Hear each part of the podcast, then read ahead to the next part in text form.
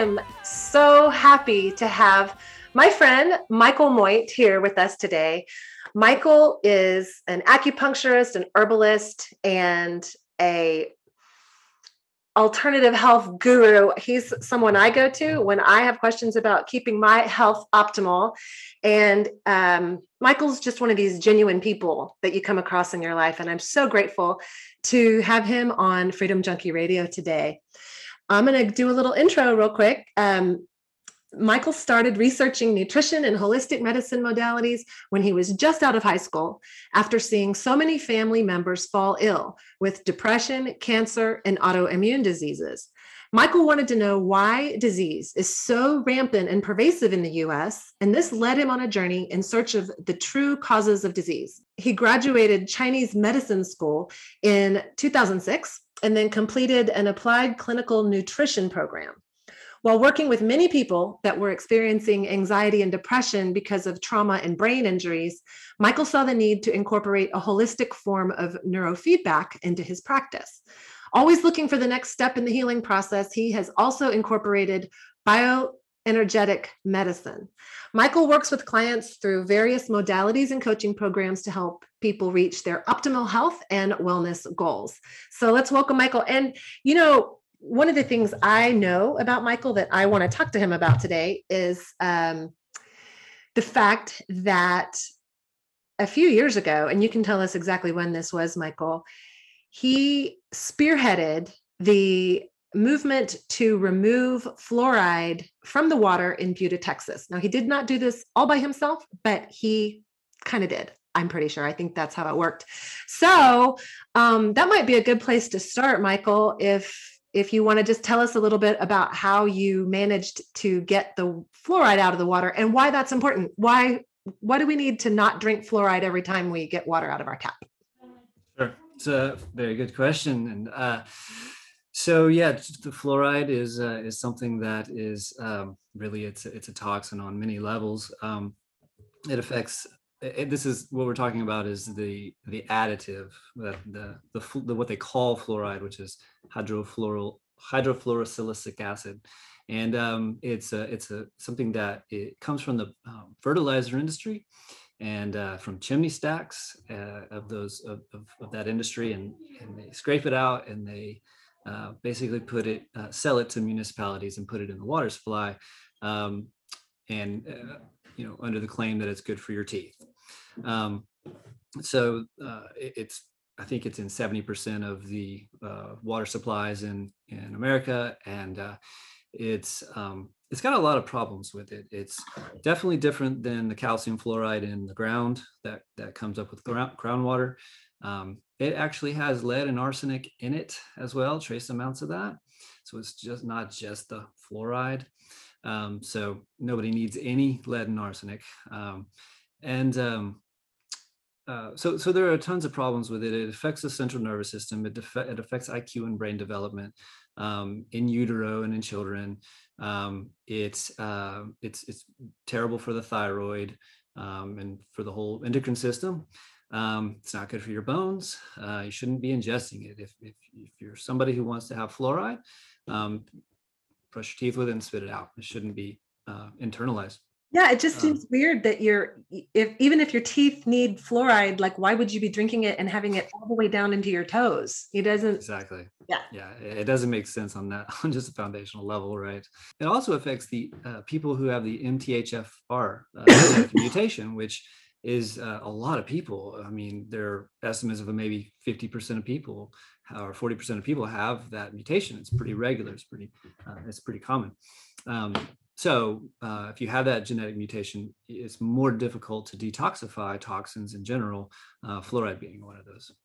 So um, yeah, the the campaign to remove it from our water was uh, quite uh, fun, quite a lot of work, but really, really rewarding. And um, um, so quick story on that, here in Buda, Texas, we have, we get half of our water um, that comes from San Marcos, just south of here. And um, they actually voted it out of, of, their water supply. It took them, I think, three years to do it, uh, to actually get the petitions, uh, the and then get it on the ballot and then vote it out. And um, so when they got it out of their water, then that actually ended up leaving us without it. Um, and uh, it was out for um, I don't know, maybe six to seven months, and then the city council was voting to put it back in or to get our own little station to put it in. And that's when we found out about it. And um, we showed up to the city council meetings and started uh, like each every two weeks there was a city council meeting and it started uh, i think there was probably 15 of us uh, for the for the first one and then it grew exponentially. So the second meeting there was probably 50 people the next meeting was probably like 100 and uh, and we had uh, uh, people coming from austin that heard about this that that were very interested in helping support us. Um, so it was really really fascinating how fast that grew and people were really passionate about it. They, a lot of people just inter- intuitively know that there's something we don't we don't need that. There's something wrong with that uh, it's an old practice based on very bad old science from the 50s um, and so uh, it grew. A lot of passionate people helped. Um, it took a while to um, you know to to get it all done but uh, we got it on the ballot and we campaigned that quite a bit um, and uh, and intensely. And we had a group, maybe about ten people, who were really um, helping a lot uh, day to day with yard signs and um, and door to door, you know, knocking on doors. Um, but we also had some support from uh, some of the city council as well. Okay, I was, um, was going to ask that. How was the city council? How did they? How amenable were they to it? Did it take a lot of you know like pounding on their desks or were, or were they, were they listening pretty well to you? So it's interesting because there was a, sh- a change in city council. Um, there was an election that uh, some some weren't even going to uh, run again. Um, and those that were there was one that didn't uh, one friend of mine who was running who didn't have he wasn't uh, running against anybody. He was on our side. He helped us um, with the anti-fluoridation com- campaign. Um, but there were a few people already on council who were in support of us. And the people who were actually um, on the other side of the issue, they were kind of coincidentally leaving anyway. So um, we did have, uh, I think, unanimous support uh, for for it. Well, that's awesome. You know, I've heard that fluoride will calcify the pineal gland, and I understand that that's not cal- calcify is just a word they use to mean harden. It doesn't mean calcium did it. Um, okay. And I don't know much about that, but that doesn't sound good. Mm. I know that there is mm-hmm. scientific evidence they've that they've studied over 300 years the calcification of pineal glands, and that they can take mm. a cadaver and dig out the little pineal gland and see that some are more calcified than others. And mm. uh, the pineal gland is so important to so many of our functions that you certainly don't want anything calcifying your pine- pineal gland if you can help it it's very and important. Yeah. What are their work? What do I'm just going to throw this one out there. Do you know any things that people can do to decalcify their pineal gland? Hmm. I know there's a, I think there's a lot of websites devoted to that, but I don't, I haven't really uh, explored that too much. I think, I think this has to do with nutrition and eating certain things and not eating certain things. Yeah, I would imagine, um, you know, good minerals and, and vitamins is part of that but yeah i don't i don't i don't know enough to speak to it. Um, i know that i i stopped drinking and uh, and stopped my family from drinking fluoride in uh, in like 2000 and so um, i feel very fortunate that you know i i found out about that you know that way back then and stopped. So uh, but that said um, you actually what i one of the things i learned through this process of uh, getting it out of, of our town in 2017 was uh, that you actually um, absorb it even in the shower even when you're mm. you're bathing in it or, or showering in it you're actually absorbing it so. that makes sense you if you take a bath yeah. you're basically marinating in whatever it is yeah. you're bathing in in hot water yeah exactly wow. okay really so for, for people who are just maybe hearing this for the first time and going, oh, there's, I bet there's fluoride. I, there are there's fluoride. You have a 74% chance of having fluoride in your water if you live in America. Hmm. So that's a lot. And yeah. so I, I knew about this a long time ago too. And we used a Berkey water filter that, and we put the extra fluoride filters on there. Mhm. So we didn't have fluoride even when we had fluoride. Mhm. And now we're on rainwater. So uh, we're getting whatever they're whatever's in the atmosphere is what I'm Yeah. drinking. So, but it's it's filtered too. So filter your water, and I'm. But you'd have to even when we were drinking Berkey filtered water, we were still bathing in it. Ah, okay. I know. Well, One, one quick story. Uh, one of the one of the ladies that was helping with this uh, campaign, um, she was very involved and she did a lot. Um, uh, so her name's Jennifer, and she um, she actually had one year of relief from some of her uh, chronic pain issues and, and autoimmune issues um, that we found out when we started thinking about it and talking about it found out that that actually corresponded with when san marcos got it out of their water and then it wasn't in ours um, and she had uh, relief. And and we kind of were talking and put that together one day. So you know um, just taking that burden i think off of her body uh, helped her to to be a lot healthier and happier That's just kind of that thing where we should have the choice as human beings of what we want to put in our bodies. exactly. And I realize that we're part of communities and we drink municipal water and that that water needs to be clean. But adding things, and, I, and I'm sure that when they did it in the 1950s, like you said, it it was the it was what people thought should happen. I guess for some reason, benefit unless the there was, sure what was that? Given the benefit of the doubt yep Yeah, we will for now. But now we know that it's not good to drink or bathe in fluoride. So, well, congratulations on that win for you and your community. Um, so I I want to move on and talk about some things that are definitely uh, affecting everyone right now and um, our health for sure.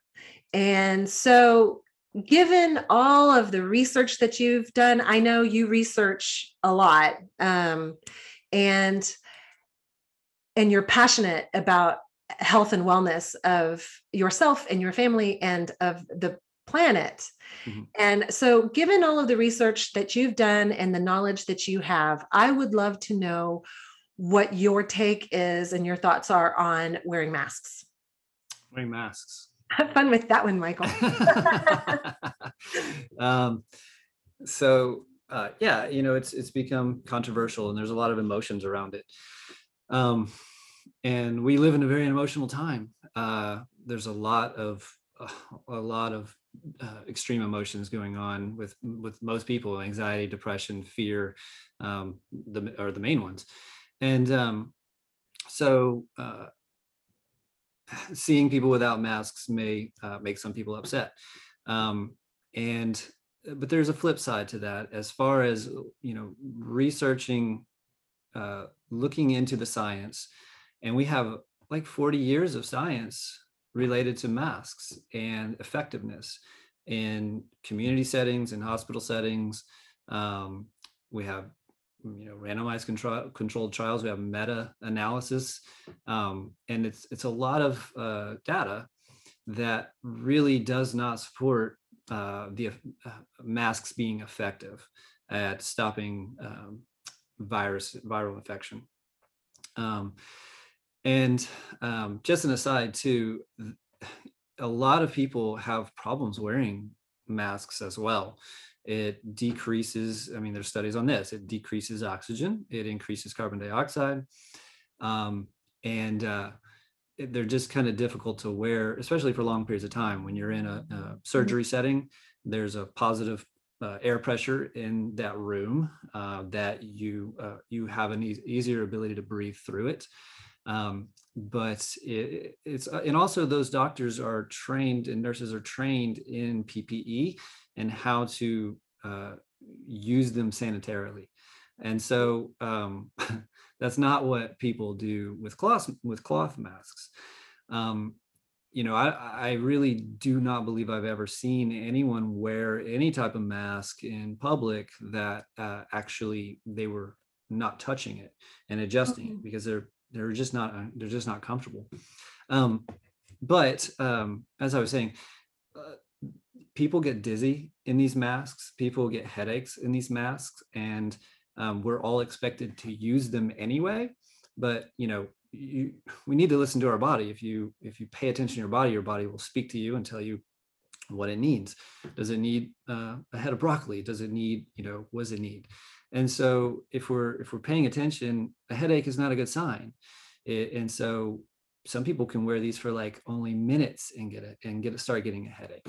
Um, this is a medical device and it should not be blanket prescribed for anybody. Not to mention that it's unconstitutional to do that.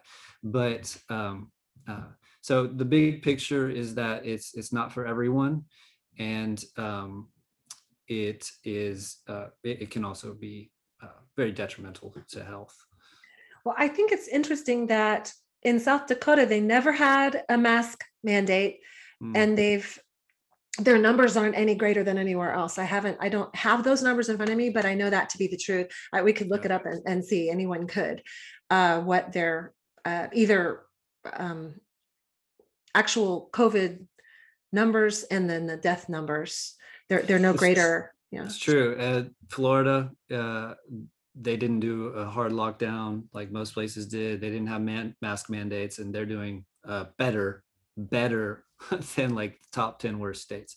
Yeah, uh, and, and South Dakota didn't do ever do a lockdown mandates or close businesses. They didn't do any of that. She trusted yeah. the people to, you know, if you're sick, stay home. And and and uh, they're they I heard this this week. Um, South Dakota from the governor of South Dakota. She was talking and she said that uh, they have the lowest unemployment rate in the country right now. Hmm, imagine that. Yeah, they never yeah. locked their businesses down. Exactly. So, you know, um, it's interesting that it's even controversial to talk about these things. It, it seems like open discussion and conversation, even when you're discussing something with someone that you completely disagree with, used to be the American way. You know, uh, your next door neighbor could completely disagree with you, but you shake hands and take them a, a, a plate of cookies and the kids play together and, and you disagree with that crazy guy over there or whatever. You know, I mean, I guess like, those were the good old days. Yeah. Yeah. Back when you really could, you know, and it's, um, it's interesting that, that just saying that you've done research that shows that masks don't uh, benefit the spread of a virus or perhaps even are, are detrimental to the spread of a virus um, that people don't want to hear that and and you know if you don't like it you don't have to listen to it and you can wear a mask you no one is going to stop you from wearing a mask you used to not be able right. to wear them in a bank. Right. Um, around.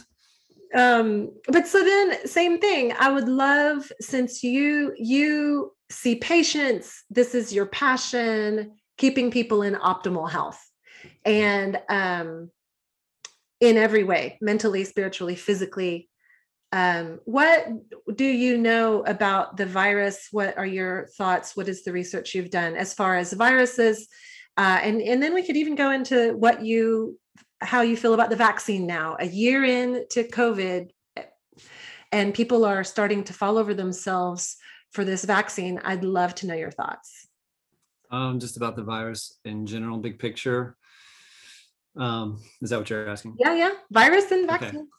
Okay. okay. Um, so uh, yeah, I guess big picture view is um, that. Hmm. Again, the controversial stuff. Um, you know, we really, we really need to look at the science, but not just, um, but not look at the science from uh, to confirm your bias, uh, but actually look into what it says. Um, a little bit more on the mask. That's that when we were looking at the masks when all this first started, so like a year ago, right? Almost a year ago. Um, and me and my wife were talking, and somebody was asking us if we would help make some masks, some cloth masks. Um, and so we started doing some research, and we actually asked a neighbor of ours who's a nurse, and we said we asked, you know, should we spend our time helping make masks? And uh, she sent us a few studies and they they said well we don't they, we don't see that they have any benefit. So you know so we were like okay well I actually was very surprised. I was i was pretty shocked. I was like well why wouldn't a mask work? Why wouldn't it you know help? Uh, but then i started looking into it and sure enough it like clinically it doesn't uh, show any benefit Um, and in community settings, it doesn't show any benefit, especially the the uh, cloth masks. When it comes to um, N95 mask, there uh, there is some benefit seen when it's fitted. When you have a fitted N95 mask and you don't move it, you don't adjust it. That's when there was some uh, some effects or some noticeable uh, shift in infection rate, and that's what you have to look at is infection rate, uh, not not if you find the virus across the room, but infection rate. I think Mhm. that's that's what's important. You know, is it helping them not to get sick or me not to get sick? But that hasn't really been proven.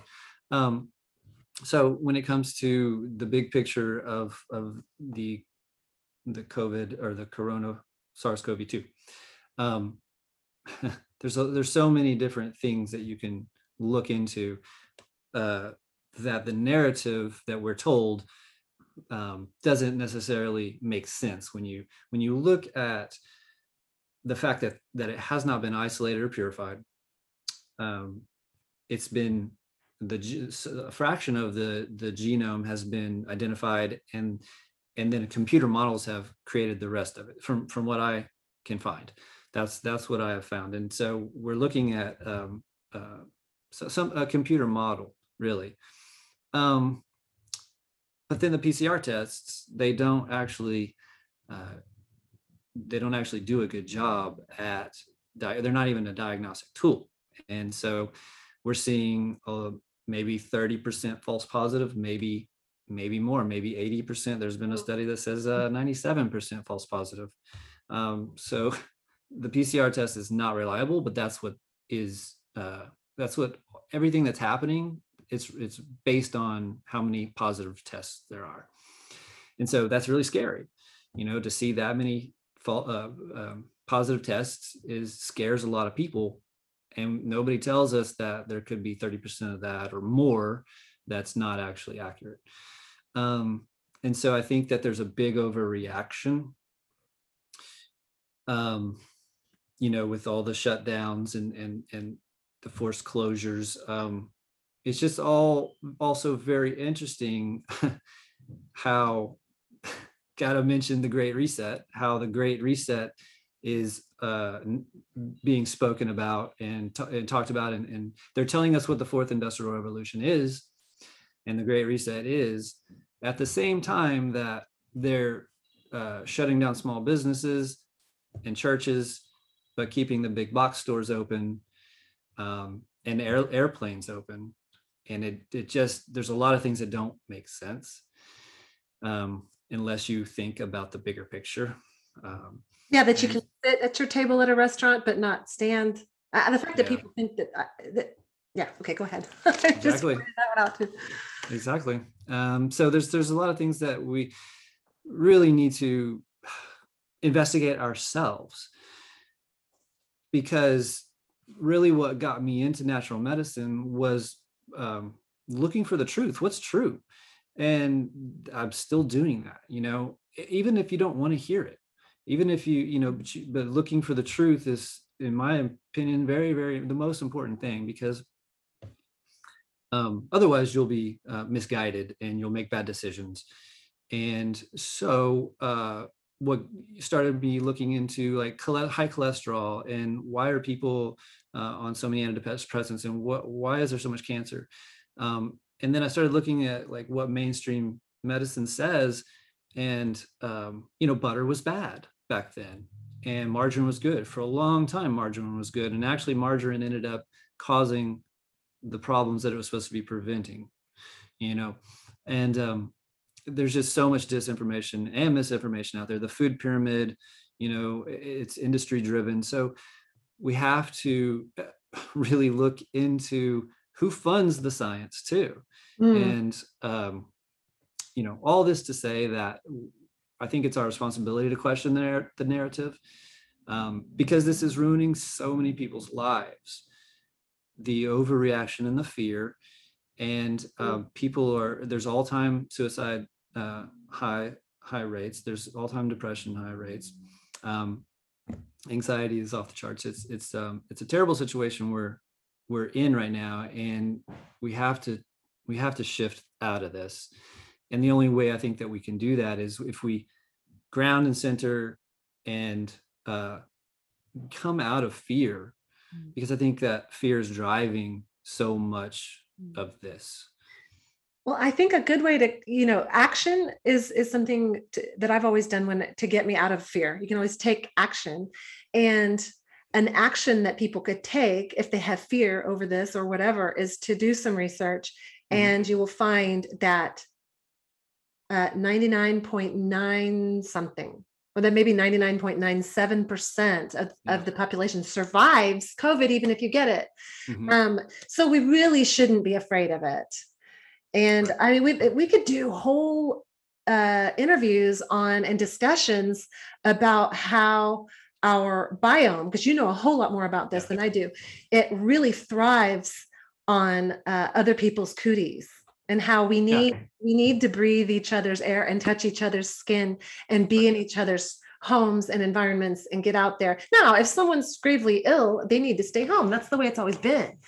Um, but we, we really do need to trust our bodies. And um, even my elderly parents have have been dealing with covid and they're both going to come through it. And i want to hear everything you have to say but i also want to know what you think about this experimental vaccine that that it, it doesn't even act like a vaccine as we we we can't anyway i know what i think about it. I want to know what you think about it. Okay. Yeah you put vaccine in quotations and that's exactly um, the right way to do it because it's not a vaccine. Um, by definition it's not a vaccine and and um, vaccines are supposed to create immunity. And this is more like a an experiment it is definitely experimental. Uh, animal trials have not been done on this these vaccines the pfizer and moderna.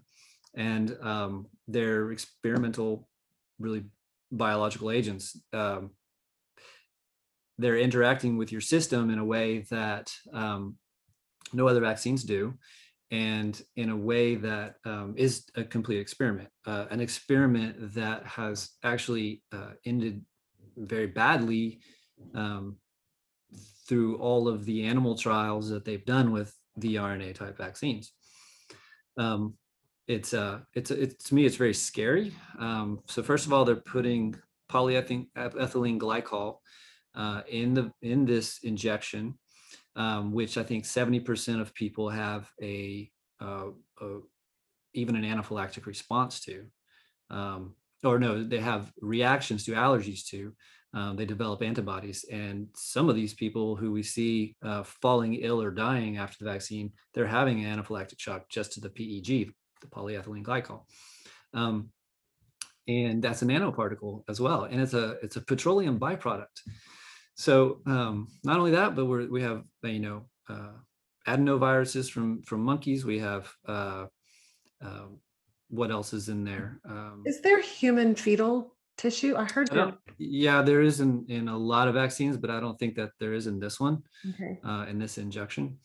Um, it's also supposed so, to be a DNA, or it's going to change. It's a genet. It's going to make us genetically modified organisms, from what I hear. Do, yeah i mean how do we know how that's going to affect the next generation of human beings we don't. Yeah th- we don't we don't and uh it is an it's an experiment and you know they say and this is the pharmaceutical industry and government you know uh that is coming together to make the marketing uh, materials and i think that there's like a billion i think there's a billion dollars in the new stimulus i think that's passing or just passed or is going whatever in Congress right now. It's like a billion dollars for um, basically vaccine marketing. Um, so so it's it's a it's a push to um, to get this out there and to get it sold.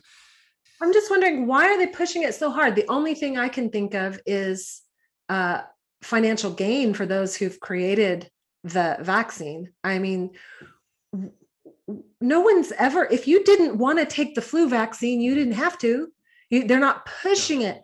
And why so that's a question. Why are they pushing it so hard? And why aren't really smart really educated people doing some research?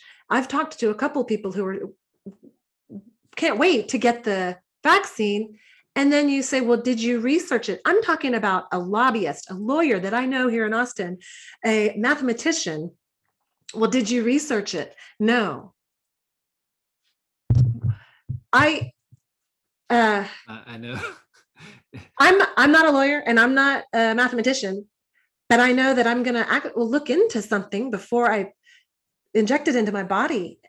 Yeah. I don't know. I I just don't understand the lack of the diligence. Yeah. Yes, yes, absolutely. And if you're gonna inject, I mean, injecting children, it doesn't even make sense anyway to me. Yeah, I, I, mean, I, I am not and, and, that's normal. that's all starting i think this week you know they're starting or, or sometime soon they're starting the with six year olds i think it doesn't make any logical sense at all and that's why it goes back to the fact that this is i mean it's a great marketing campaign there's a lot of fear and uh, and now there's supposedly these shortages or it's going to the wrong places and people are ended up ended up with uh you know having to wait for it and so you know that that that's all that's how how you sell stuff too. Yeah so i don't know if that's on purpose or not but it's also um part of part of the process. People are, are reacting emotionally i think.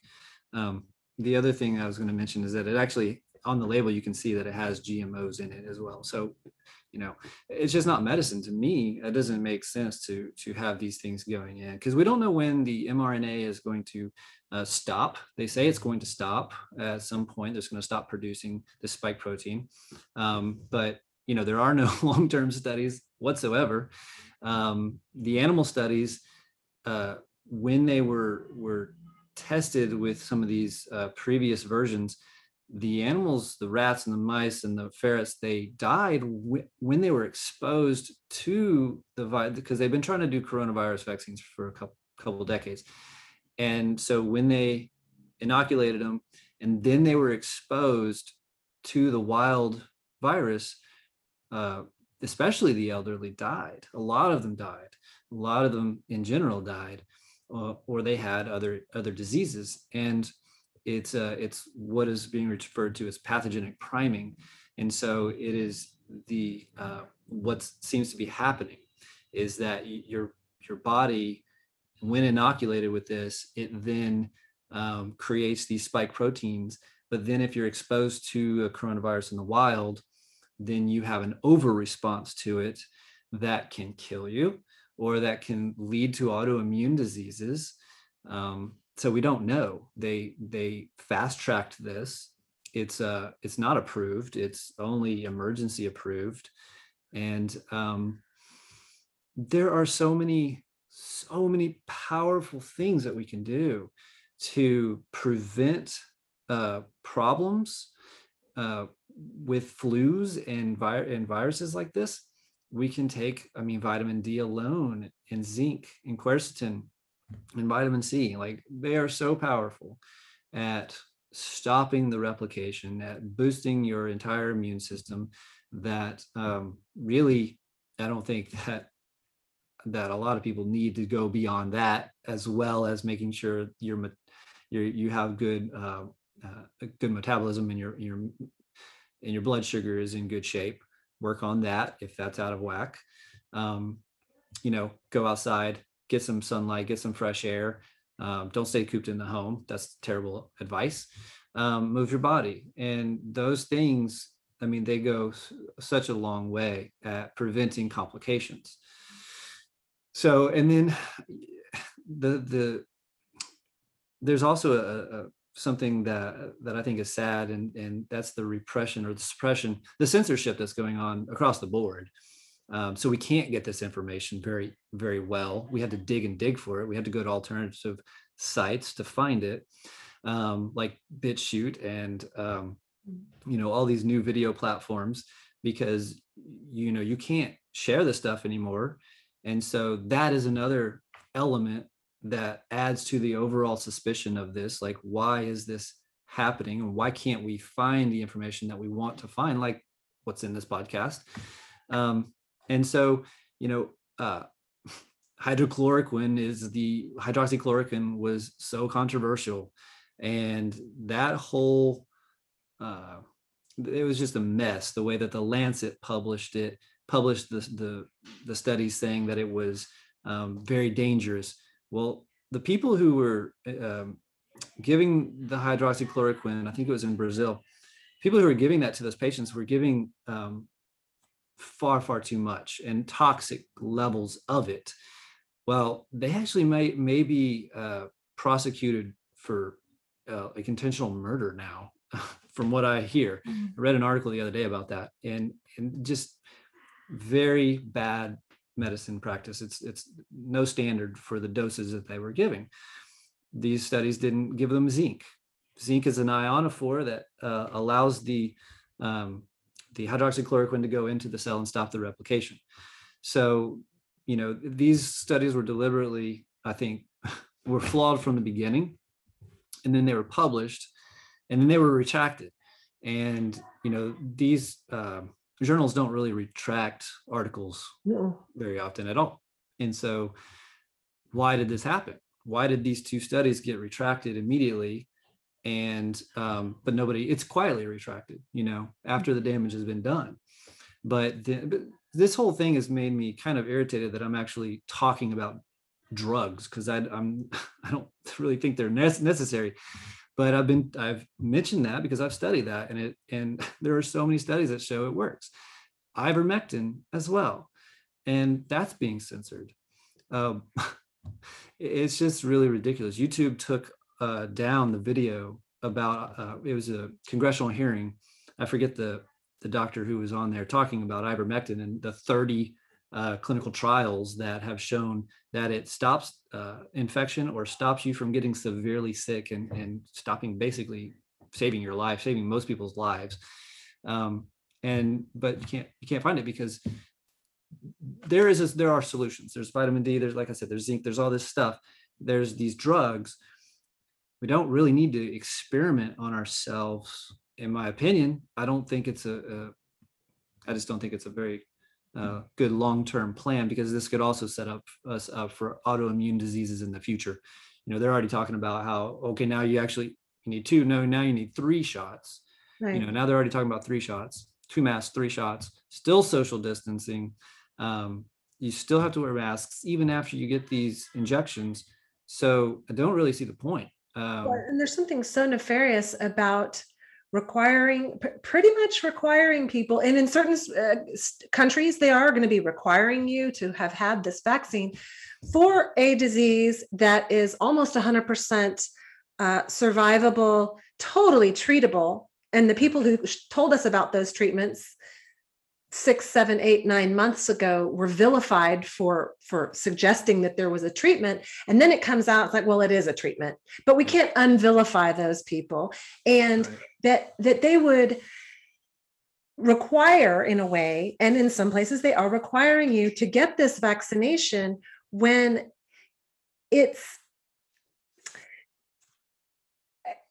you you can treat it. There's your immune system works and what are we going to do to me it's completely nefarious to say you can't travel you won't be able to, to leave your country if you don't have this that right there should set bells off in people's heads like hold on a minute it should. It should. even if even if we were experiencing the bubonic plague and 30% of the population was dropping dead do do you have to take a vaccination that could probably that would have more of a chance of killing you or causing you illness in the future before you could leave your country or you know, if it was if it was well studied and proven safe mm-hmm. and effective you know that that's a whole different conversation but it's not you know? Yeah i, I even mean, it's forced were, yeah even if it was it's forced it's forced medical procedures and forced medication which is against the nuremberg code right? Um, so so that's why government is uh, relying on corporations to do it right? Like the airlines and all that. That's how they're really getting away with it but maybe governments will mandate that as well. So i'd like to think of things we can do. I love that you gave us the suggestions to keep us healthy. I know that vitamin D is a huge part of it. If someone doesn't know that out there, um, there's a study that was done on people who died from COVID, and 96% of them were vitamin D deficient. Mm-hmm. So if you have your vitamin D, if you have plenty of vitamin D, I heard an old guy saying he's been taking 4,000 units a day for 30 years and he doesn't get sick. So apparently, we're all pretty vitamin D deficient. Take your vitamin D. I was going to ask you something about um, what are the most important things that people can do to ensure optimal health these days? And, mm. you know, what would you say? You're an expert. Okay. Breathe, uh, sleep, breathe, um, and then um, move your body and, and, uh, you know eat as close to the earth as possible. Uh, i think that those are probably the the the common sense but also the common sense things but also some of the most potent uh, things to do.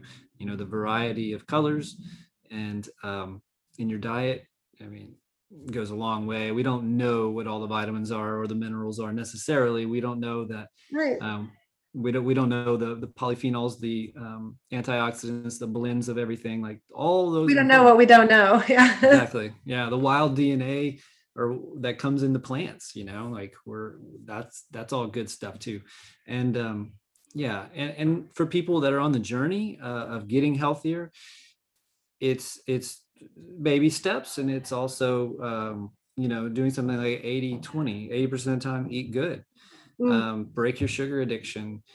Um, sugar tears us down uh, tremendously, and so uh, work on that. Get some strategies to eat eat um, something before you indulge in the sugar, you know, and then just make that less and less of a part of your life. And once you break it, um, a few days goes by and your blood sugar actually stabilizes out and you don't even crave it anymore. So it might sound like a huge hurdle for a lot of people and bread's the same way but um, but it's it's it's not that bad once you get past a few days.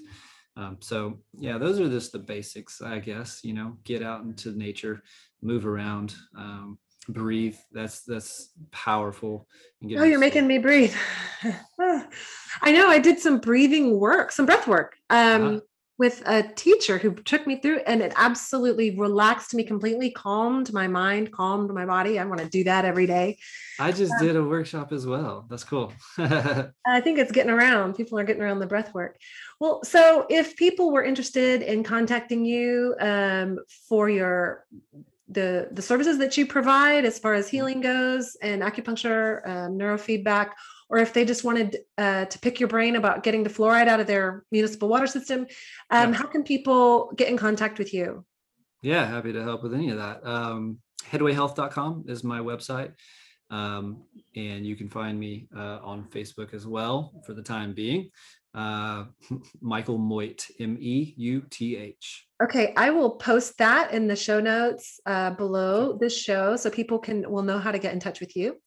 And I'd like to welcome you back anytime on this show. Michael, if you have got something you want to say, just you've got my number and uh, and come on back because it's been so delightful having you on. And I appreciate you coming out and using your voice and your courage because we all need to be standing up and shining our lights in this world because it's a wonderful, beautiful world. And I'm so glad you're mm-hmm. in it. Thank you so much for coming on this show.